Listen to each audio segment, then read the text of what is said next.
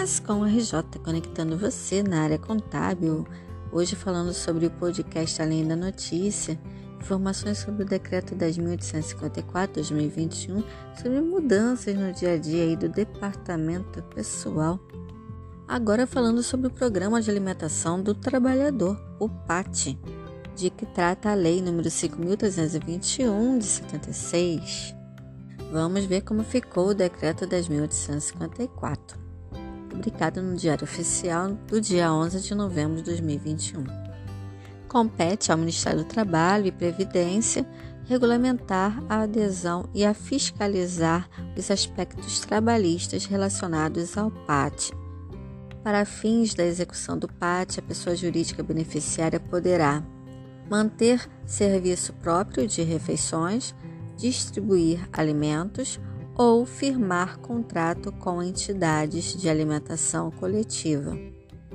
Para o credenciamento de estabelecimentos comerciais, as empresas de que trata a linha B do inciso 2 deste caput deve verificar a documentação referente ao cumprimento das normas de vigilância sanitária se o estabelecimento está enquadrado e desenvolve atividade classificada na Classificação Nacional de Atividade Econômica referente à comercialização de refeição ou de gêneros alimentícios, verificar a regularidade da inscrição e da situação cadastral da pessoa jurídica, para não ter aplicação de penalidades conforme disposto no parágrafo 2 cabe à pessoa jurídica beneficiada orientar devidamente os seus trabalhadores sobre a utilização correta dos instrumentos de pagamento referidos no caput.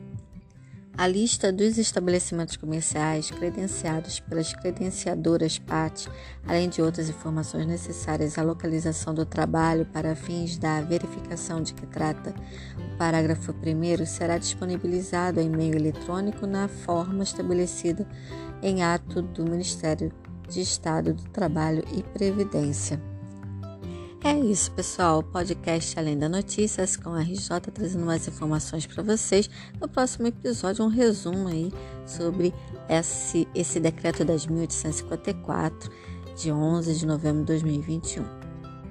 Até o próximo episódio. Até lá!